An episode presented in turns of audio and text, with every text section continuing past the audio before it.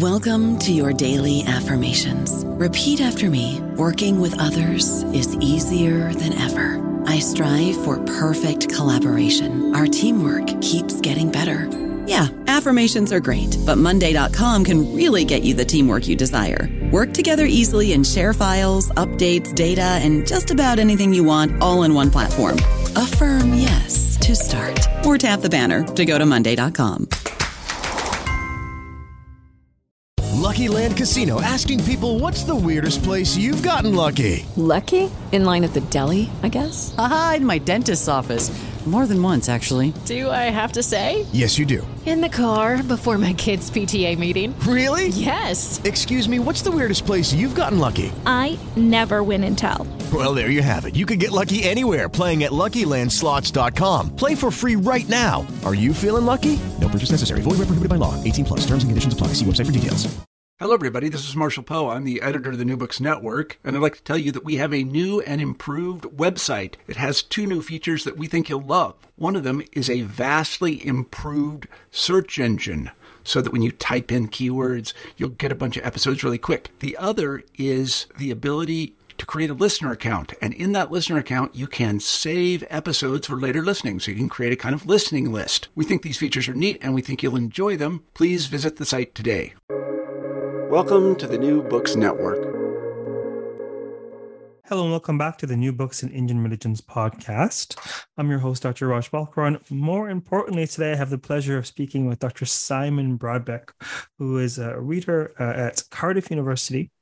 Uh, we'll be speaking about a fascinating new book on the Mahabharata called uh, Divine Descent and the Four World Ages in the Mahabharata.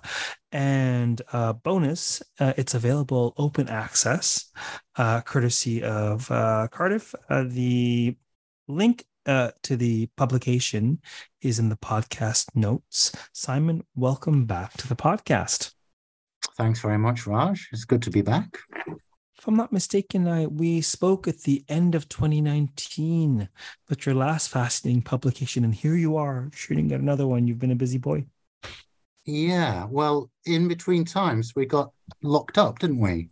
Um, so there were many months in which it wasn't possible to do much, and and as I'm I'm not encumbered by any family responsibilities at the moment, and so I found it very a good opportunity to get my head down and and and to to to to, to write what I thought was going to be a short article.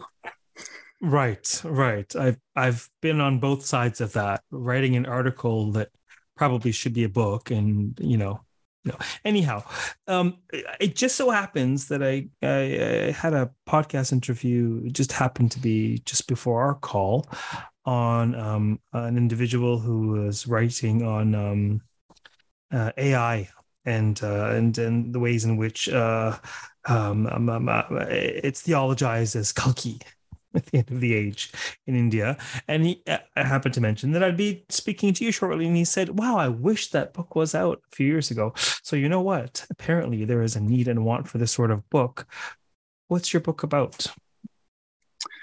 Um, well, it's uh, it's about the apparent conflict between uh, the Yuga system, as presented in the Mahabharata, and the Avatara idea. Um, the Avatara idea is most famously known according to what Krishna says to Arjuna in the Bhagavad Gita, which is that he um, takes form uh, occasionally in order to um, when Dharma is at a low point in order to rescue the good and punish the wicked. And you would think, according to that statement, that after Krishna has come, that the world would be more dharmic than it was before. But um, the the text is quite clear that the the Kurukshetra war is located at the junction between the Dvapara Yuga, the third of the four yugas, and the Kali Yuga, the last and worst of them. And so, in fact, uh, in the period after Krishna's visit, things are considerably worse than they were before he came. and that is a a bit of a well an apparent contradiction between uh, these two ideas: the idea of the yugas and the idea of the the avatara or incarnation. Um, so, so the purpose of the book is really to to to to state that problem um, as clearly as possible and to uh, to see if what we can make of it, to see how how how this situation is to be resolved. Well, well, to your point, in in the famous uh, verses of the Bhagavad Gita, um, uh, uh, not he said not only does he comes to punish the wicked and protect the righteous, but literally he says he comes to reestablish dharma. Hmm. So so uh, he he declares, um, you know, outright that this is what is to be done, and yet clearly um, there are muddy waters ahead and atrocities ahead, and uh, tradition would would have us believe it's been all downhill since, and we've got a long way to go yet downhill.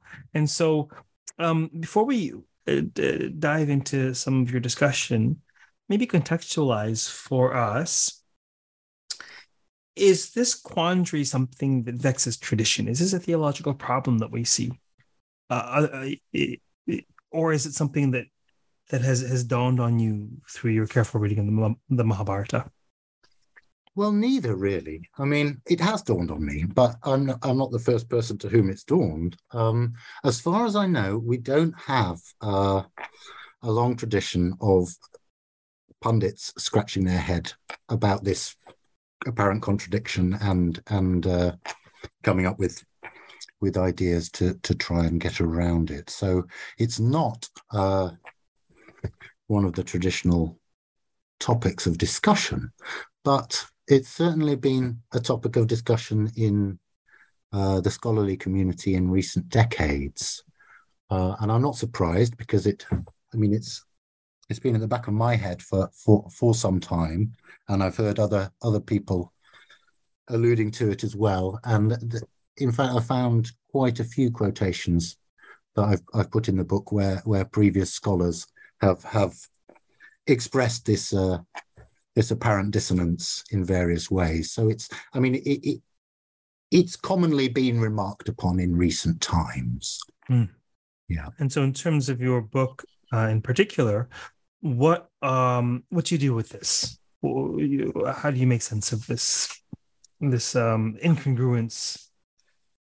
Well, uh, that's the million dollar question, isn't it? Um, well, I start off by stating it by by introducing the the, the, the Yuga cycle and the Avatara idea and just setting the scene to be able to state the problem as clearly as possible. And then I uh, I mention a few uh, a few ideas that have been proposed to try and get around it, and the, the principal one of those is is from Madeleine Biardeau, who who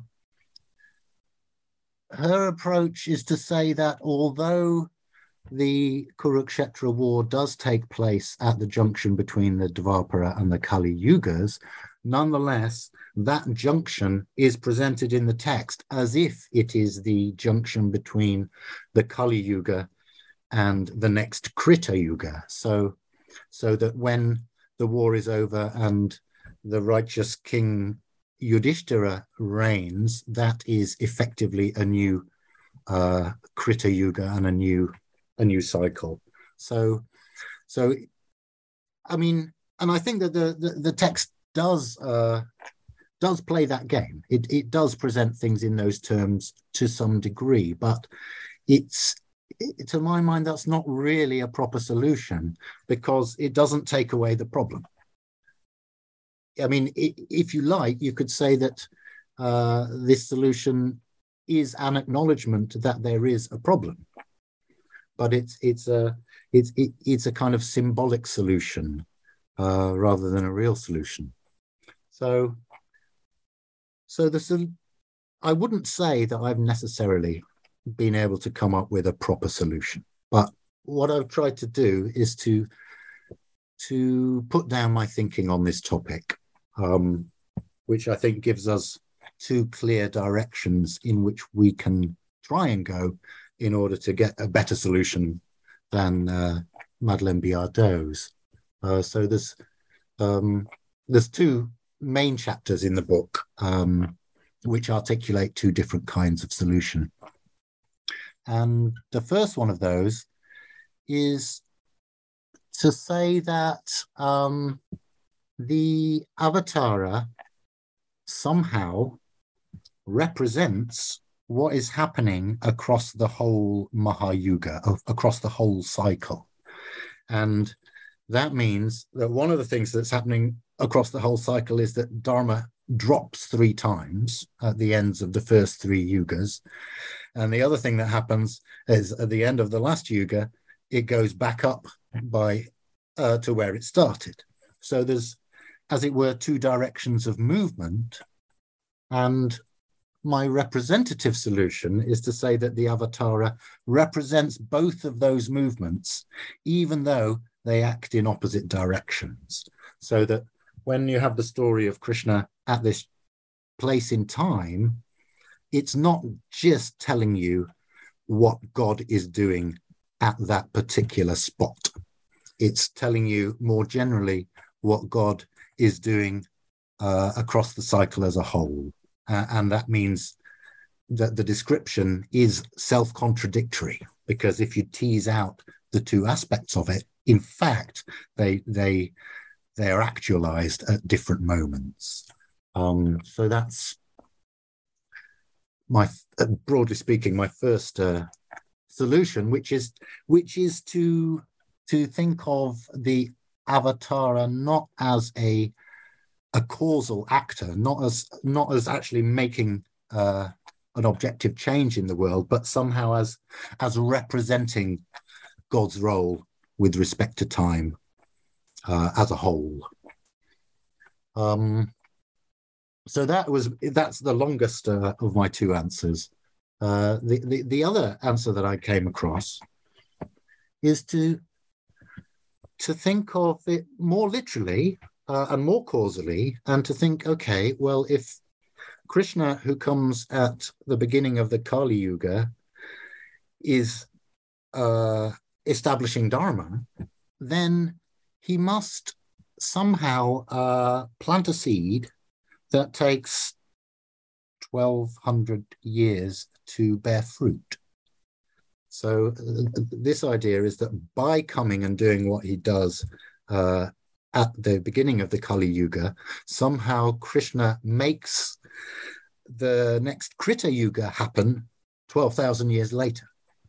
And in order for that to work, I think we, have uh, an emergent, exciting view of the nature of the text, because the way this would work is by the story of what Krishna did, and in particular, the story of what Krishna said to Arjuna in the Bhagavad Gita, uh, being presented in a Sanskrit text that is accessible to all genders and to all social classes, uh, means that once the Mahabharata is, as it were, published and released, people can take advantage of Krishna's message.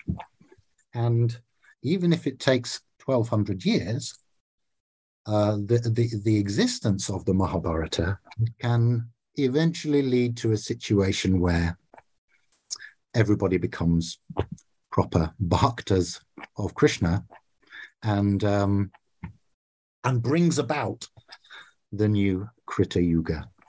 So that, broadly speaking, is is is the second of my ideas. Um, that uh, that has a a, a very important uh, role for for for the Mahabharata itself. And so so with this with this uh, textual causation theory, um, we can we can we can really make a uh, do good justice to to the the Bhagavad Gita message at the heart of the Mahabharata, and and to the the, the Mahabharata's apparently very high opinion of itself as a as a, a kind of instrument of salvation.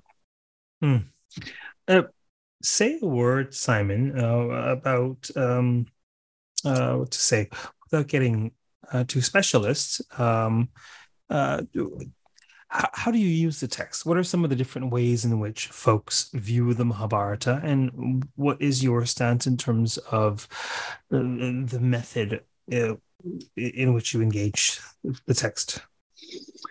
Yes, thank you, Raj. That's a, a very important question um, because it's really, I think, only because I approach the text in the way I do that I have been able to take this question seriously enough um, and and come up with these two. I mean, they're not watertight answers at all, but they're they're kind of possible ways of of, of moving towards an answer. Um, yeah, so so well, the Mahabharata is viewed in many ways. Um, I am not uh, a, member of the faithful community, so I don't um, I don't revere any of the Mahabharata's characters as as gods.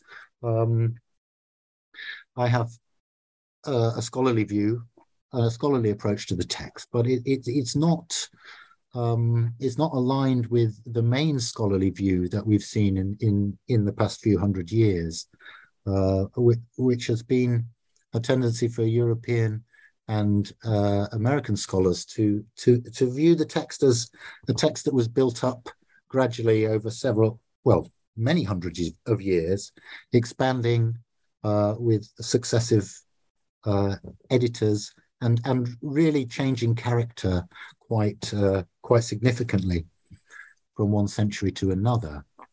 Um, and according to that view, in fact, uh, which goes in English language scholarship goes back to uh, Edward Washburn Hopkins, who, who, was writing at the end of the 19th century and at the very beginning of the 20th. Um, according to that view, the, the, the, the, the principle of avatara, the idea of avatara, and also the, the idea of the yuga cycle are both usually thought to be as it were, late entries into the Mahabharata. So, so if it's difficult to to make sense of them with respect to the text as a whole, the tendency of scholars has to be has been to say, well, they they were introduced only latterly and and not very convincingly and not very systematically. So, um, so traditionally, or traditionally within the academic community, uh, there hasn't really been much attempt to to resolve this contradiction. It's been placed alongside other apparent contradictions, as as it were, as a byproduct of the text's gradual expansion. Um, so, in order to take this question seriously, I've I've I've developed a, a way of viewing the text as, as simply as one text. So I, I don't think of it as the eventual result of a series of uh, redactions, or I don't think of it as something that's changed character. I just look at the text that we have, which is the, the critically reconstituted Puna text, and and just try and take well, I, I think of it as taking it on its own terms and just uh, I'm just not imagining that it was ever anything different from what it presents as. Um, and in fact, that, for me at least, that, that approach to the text means including the Harivamsha as part of it.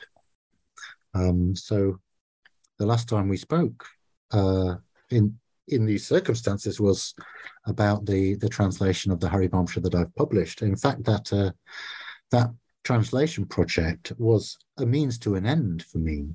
It was it was in order to enable me to to to have before me uh, in English the whole the whole of what I think of as the Mahabharata, and and for this project that was particularly important because quite a lot of the discussion of yugas and of avatars in the Mahabharata is in fact found within the Harivamsha. So if you tried to to to answer my title question, um, and you thought that the Mahabharata ended at book 18, then you you wouldn't have the tools at your disposal to, to, to, to propose the answers that I'm proposing. So so in fact that, that method has been has been vital, I think, to the to the to b- being able to to have a, a new stab at what is a reasonably ve- venerable scholarly question at the very least.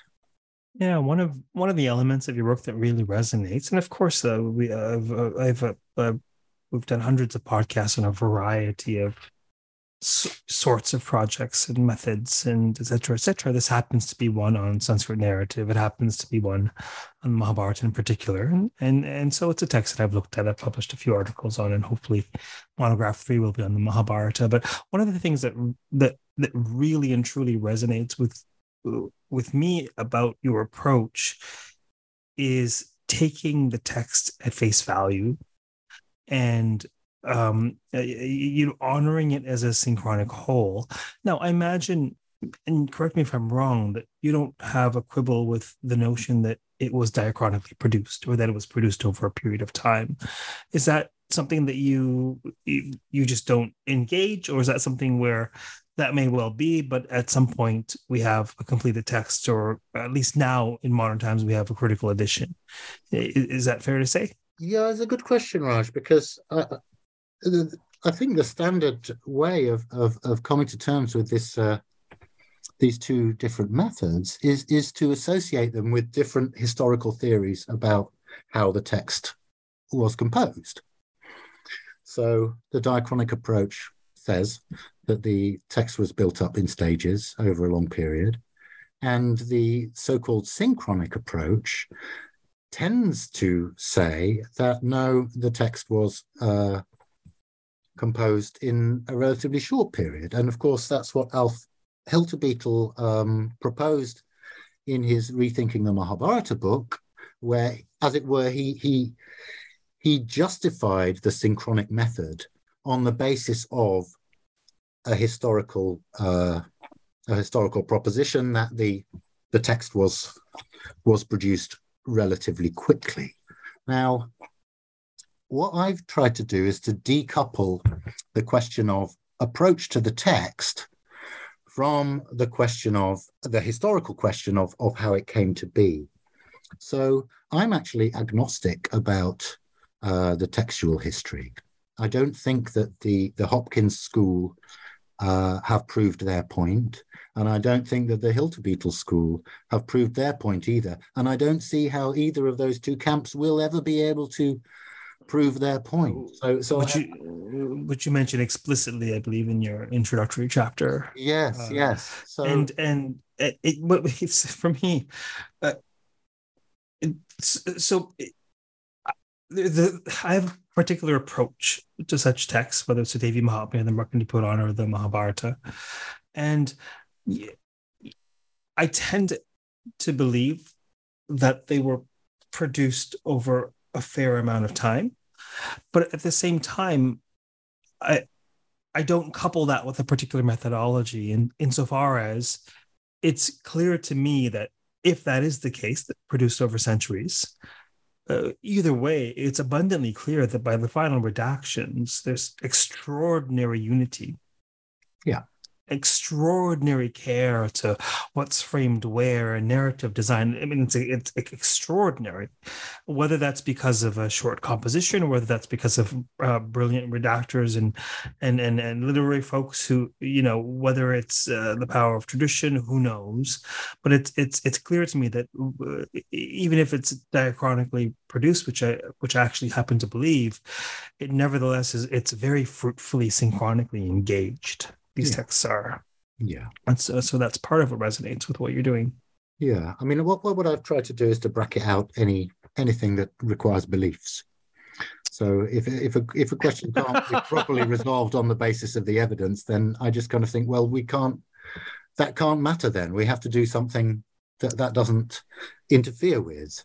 Um, now, what would you say if um, for folks who might say, look, um, they may have critiques of the enterprise of creating critical editions or or the particular manner in which the Mahabharata critical edition were created? Or you know would it be the case that you might ever look to um, um, um uh, the apparatus or different recensions or different versions? Or you know what's what's sort of your position on on some of the qualms with the critical edition for some scholars?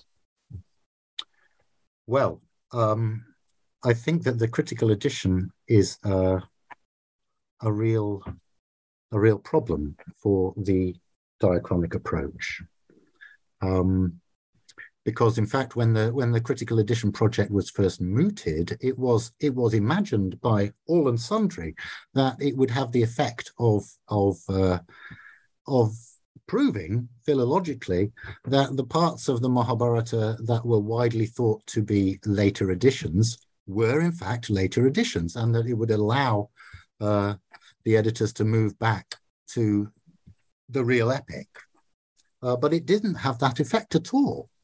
And so I think that it I think that from the uh, diachronic school, there's been a tendency to to pick holes in the, or to, to be more critical about the the method and the product of the critical edition than uh, otherwise they would have been.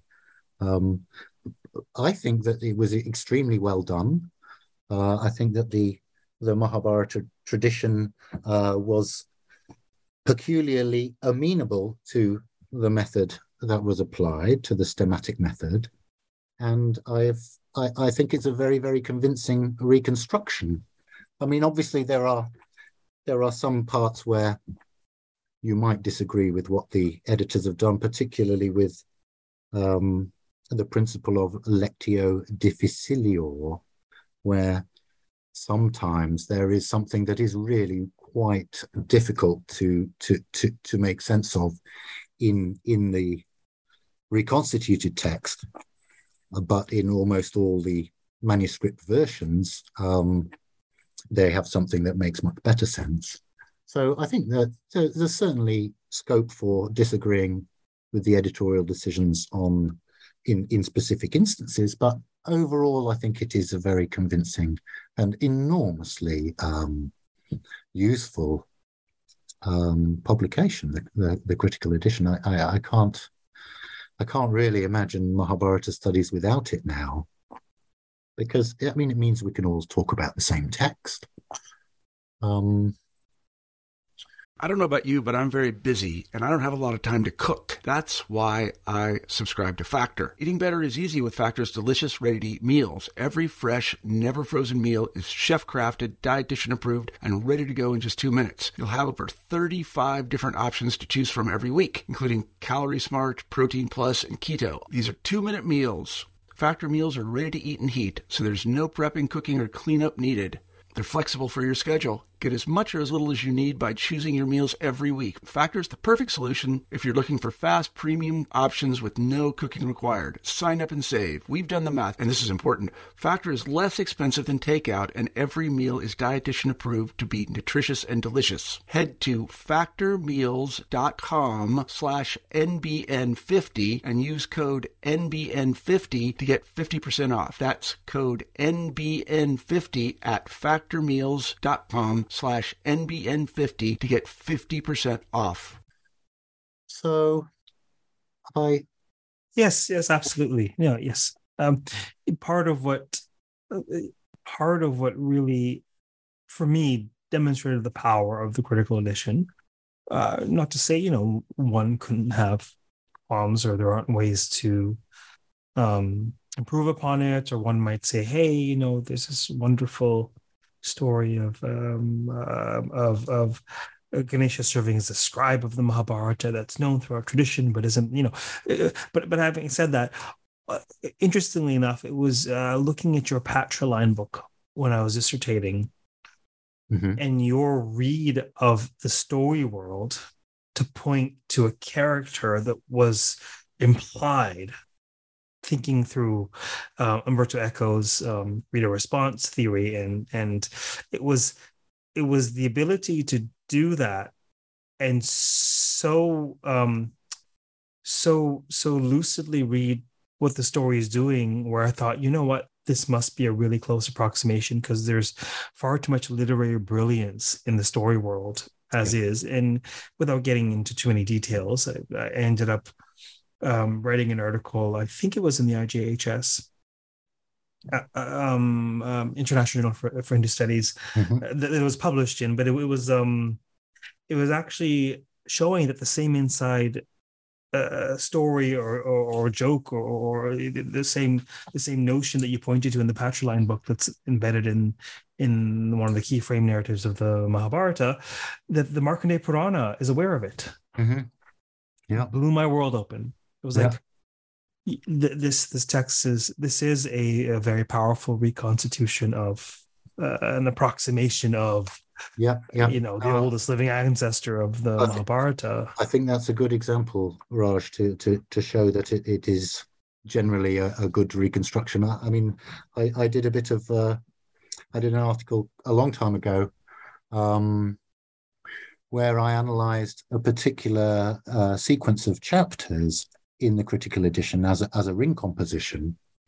Um, Ring composition. Tell me more. um, oh, well, uh, it's a very carefully constructed uh, thing that starts where it ends and that goes on stages from the start to the midpoint where it changes direction and then comes back via the same stages. Uh, I tease I tease because of course my, my my dissertation shows of the Devi Mahatmya as a carefully crafted ring composition. But please continue. Well, I, I found this this ring com- composition in in book one, uh, in the critical edition, and then when I looked at the apparatus to see where the colophons were in the various manuscript traditions, it became clear that this ring composition that was visible, or just about visible, in the uh, in the reconstituted critical edition, would have been far far less visible in any of the manuscript traditions. So it looked as if it must have been a, a, a- an aspect of the text a long, long time ago in the archetype that was then kind of forgotten about or, or, or covered over somehow in the interim in the various branches of the tradition. And it was only the reconstruction attempt that had kind of uncovered it again. But the critical editors themselves hadn't spotted uh, that ring composition. So Well, well, no one has. I mean, a handful of South Asianists have in various texts, but it it's it's fascinating to me, a that this phenomenon exists in in, in seemingly unrelated traditions, and one wonders if it's just a function of perhaps uh, oral culture, if it's a device for remembering, if it's who knows, uh, you know, who knows where this comes from. But but, But- the idea, but, but go ahead. Well, I was going to say, Raj, um, me and you have an awful lot to talk about with respect to ring compositions, but this book uh, doesn't talk about ring compositions. So that, uh, some some readers may be uh, very relieved that this is a book where Brodbeck doesn't bang on about ring compositions. Yes, this book does not talk about ring compositions, and so I, I have to watch myself speaking with someone like Simon. That I always keep this very accessible, um, but nevertheless, we can have we can nerd out uh, on ring composition. That's at some other future time, perhaps at Spalding in the spring. Um, no, it, it is a fascinating book. Your discussion, the the, the the taking at face value the text as it is, and the impulse to not um, dismiss as later interpolation elements that are innate to the text that tradition has maintained in this manner for whatever reason, um, and trying to make sense of it and think alongside the text. You know, it is fascinating.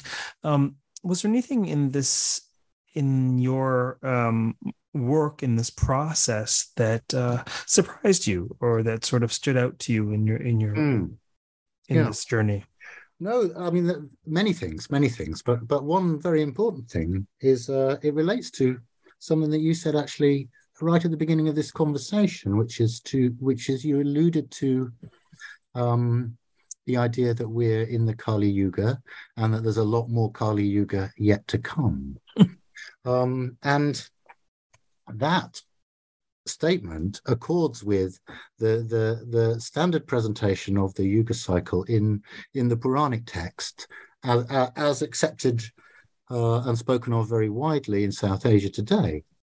Um, but interestingly, it's not the case in the Mahabharata, because in the as far as I could tell in the Mahabharata, the Yuga cycle lasts twelve thousand years and the Kali Yuga lasts 1200 years. So Um, so yes, so the new Mahayuga, the new wonderful golden age, uh, should have come about according to the Mahabharata's uh, Yuga system, 1200 years after the Kurukshetra war. And, and it's on the basis of that timings, those timings, that I think the, the early audiences of the Mahabharata were anticipating the imminent arrival of the golden, the new, the next Mahayuga and the next golden age. Um, so it's interesting that in the the, the, the, the Puranic scheme, the yugas are all 360 times longer than they are presented as being in the Mahabharata. Um, and according to that longer time scale, the drama that I talk about towards the end of my book uh, of of the early audiences thinking that the, the the new Mahayuga was coming soon, that drama is completely now absent because, as you say, we've got an awful lot more Kali Yuga to get through before we can hope for a new golden age, according to the Puranic scheme. But what's interesting is that um, it is widely thought that the Mahabharata too um, considers all the yugas to be 360 times as long as in fact it does consider them to be. So one of the things I had to do was to was to find the verses that people base their uh, the, the durations on, and and to show that there is no suggestion here that the, the, the when it counts in years that they are years of the gods. Uh, they're not. They're normal terrestrial years. Um, but there's quite a lot of scholars who have said otherwise, and I think it's it's it, it, it's it's a very important part of the book to to to to as it were push that misinterpretation aside and to allow the Mahabharata to to speak for itself on that question.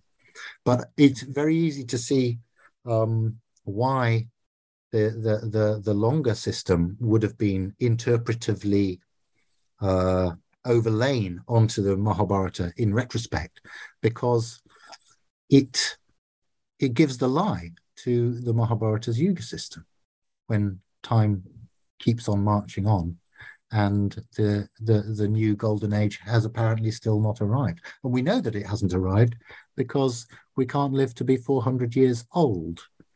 Um, so i think it's uh, the, the, the system of numbering um, has been been replaced as it were in order to allow the yuga idea to to be maintained but it's it's a rather different idea if you can't properly look forward to uh, the next golden age. That's a fascinating and important distinction, and corrective indeed, in terms of the in terms of the Mahabharata's conception of of yugas. Um, was there anything else that that sort of stuck out in your mind or sort of surprised you about this research?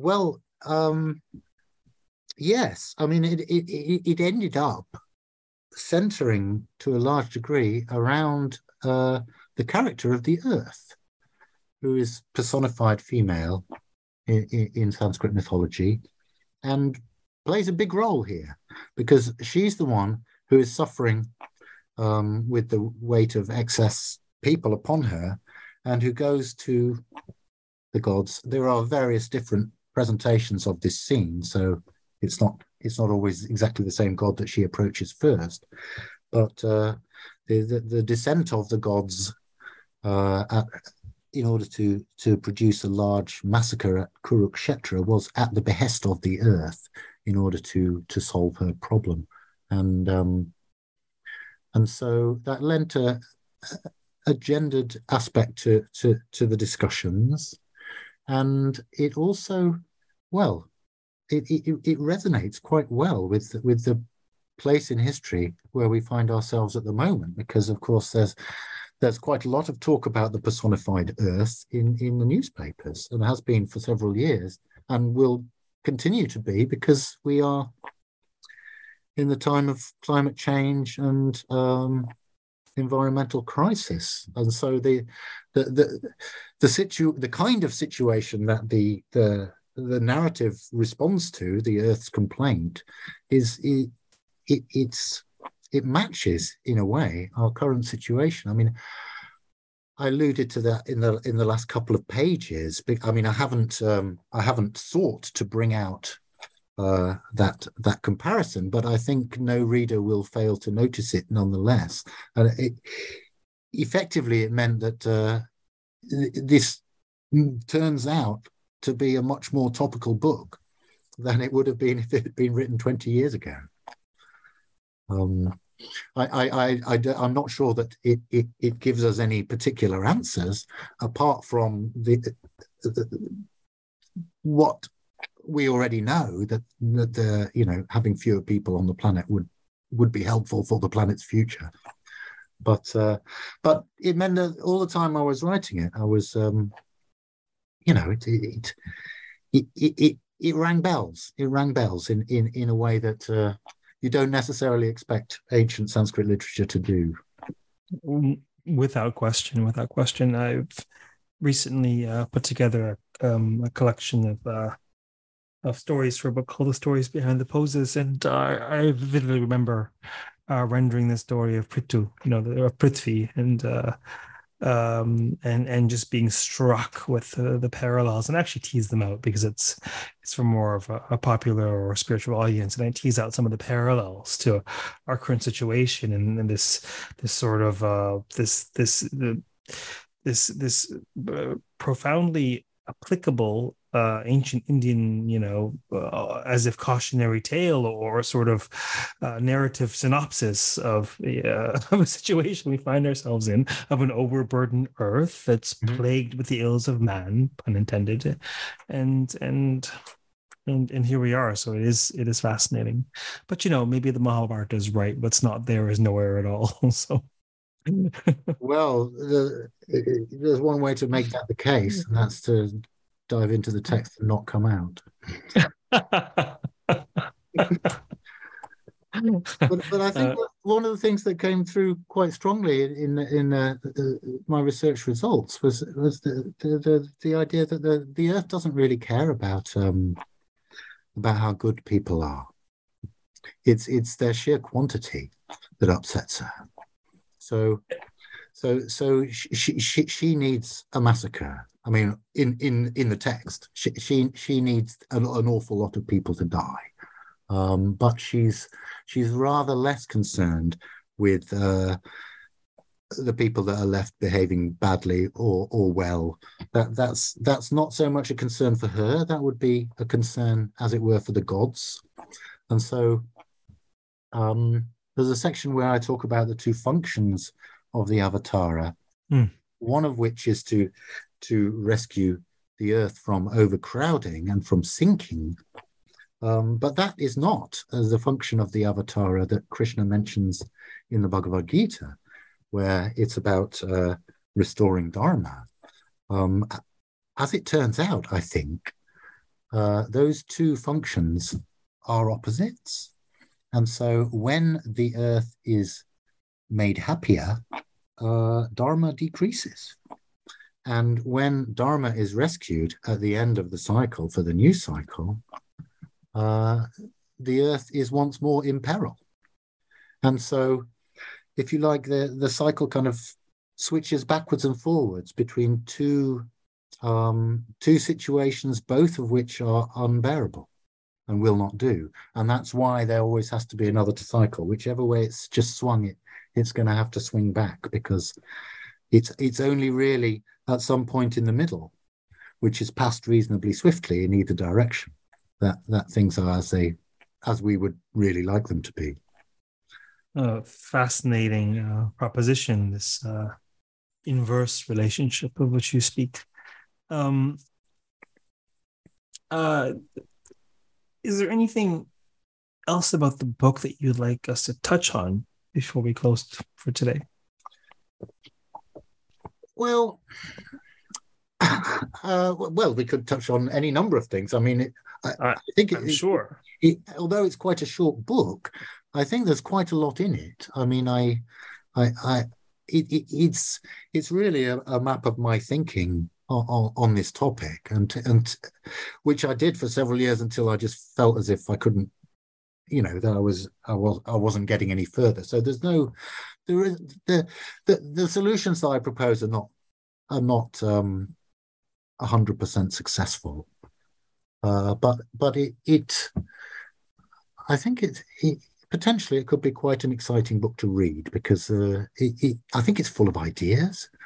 I think it's full of ideas. But one of my very favourite bits of it actually is where, in order to, and this is something I developed in conversation with my my father, um, is to imagine how the world could could move through the yuga system, could move from one yuga to another without um, an avatara turning up down here and doing anything in particular.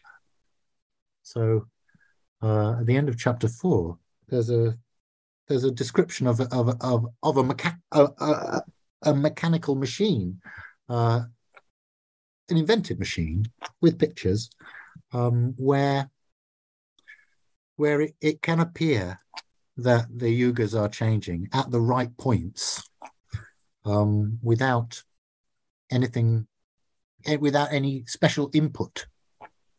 So with this machine you just turn a handle at one side and as long as gravity is constant and you can turn this handle very very slowly but at a, a steady rate um, the mechanism will move through the yugas at exactly the right points without you having to press any extra button saying, okay, it's time to change yuga. So, so there's a, if you like, a, a mechanical theological model um, that I invented in order to try and think about whether an avatara was really causally necessary um, in order to, to, to, as it were, push time forward from from section to section. So I, I particularly uh, enjoyed the yoga, the yoga machine. That the yoga machine. Yeah, yeah.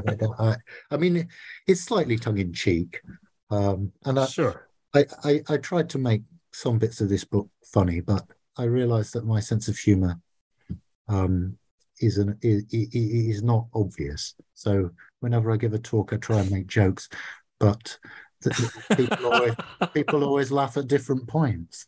Um, but but this this, this this book is intended to be funny in parts.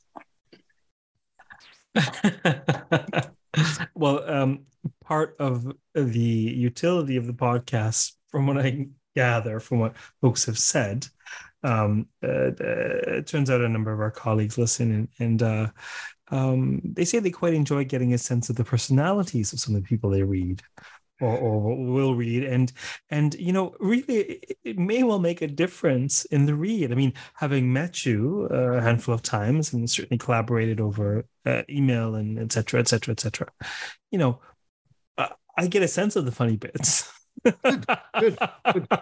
but at the same time perhaps without uh you know um uh, a sense of the personage behind the research, right? No, often it can be extremely difficult. I mean, yeah. I, I, think it's very. I mean, I think there's an awful lot of jokes in the Mahabharata, but it's extremely difficult to get them. Um, often you kind of think, is that a joke? How can I tell? Um, How can I tell? But no, I'm sure you're right. Just a bit of a, a, bit of exposure to the personality behind the behind the writing is, is, is enormously helpful in gauging the the tone. But I'd hasten to add that I am deadly serious about the book. You know, I mean, it's uh, although it does have funny bits in it, um, it's it, it, it, I, I, I hope it will be received as a as a serious contribution uh, and a useful contribution to to to what is really quite a an obvious um, teaser in the text. It's it's uh, funny bits notwithstanding, it is without question a serious piece of scholarship on a number of levels. Um, so congratulations for getting it out into the world. And perhaps we'll close with uh, the question of um, what next or what now? Yes, well, that is a good question because, in a way, uh, this is a, a stopping point for me because I, I I did the Harivamsha translation in order to be able to, to to do this project. I mean, there are other projects that that will facilitate as well, but but at the moment, I'm I'm I'm busy translating.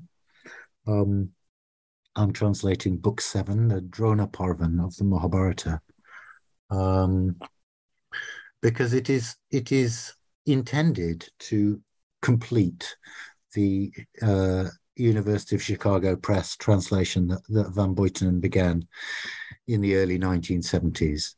Um, it is intended to complete that translation with or without the University of Chicago Press, and I'm I'm part of the current team that is uh, that is in that is is working on that. So so so yes, at the moment I'm I'm trying to say no to to any other things I wake up in the middle of the night wondering about, and and trying not to start any any new research projects because that's that's a big task, um, and that's going Absolutely. to keep me busy for several years.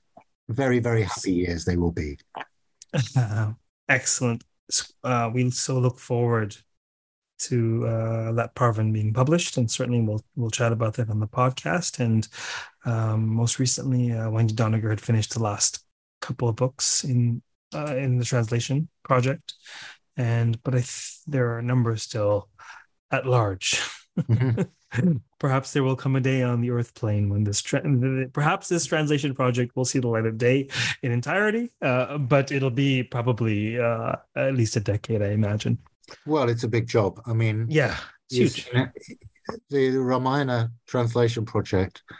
Uh, the, the, first volume was 1984, and the last volume was 2017. So well, a couple of years ago. yeah, yeah, yeah. So uh, uh, and and that the Mahabharata is much bigger than that. So to, to, to do these things properly, it does it it does require patience. Yeah, but but time is long, and so we will get there.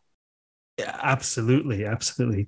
Oh, we look forward to it. Well, Simon, thank you very much for appearing on the podcast today. Well, it's been my pleasure. Thanks very much, Raj. Yeah. For those listening, uh, we've been speaking with Dr. Simon Brodbeck um, of Cardiff University um, on a really fascinating open access publication called Divine Divine Descent and the Four World Ages in the Mahabharata.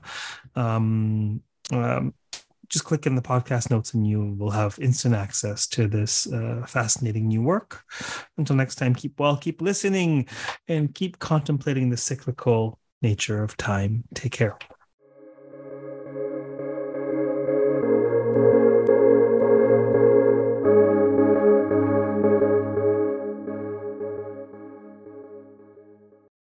Judy was boring. Hello. Then Judy discovered chumbacasino.com. It's my little escape. Now Judy's the life of the party. Oh, baby, Mama's bringing home the bacon. Whoa. Take it easy, Judy. The Chumba life is for everybody. So go to ChumbaCasino.com and play over 100 casino style games. Join today and play for free for your chance to redeem some serious prizes. Ch-ch-chumba.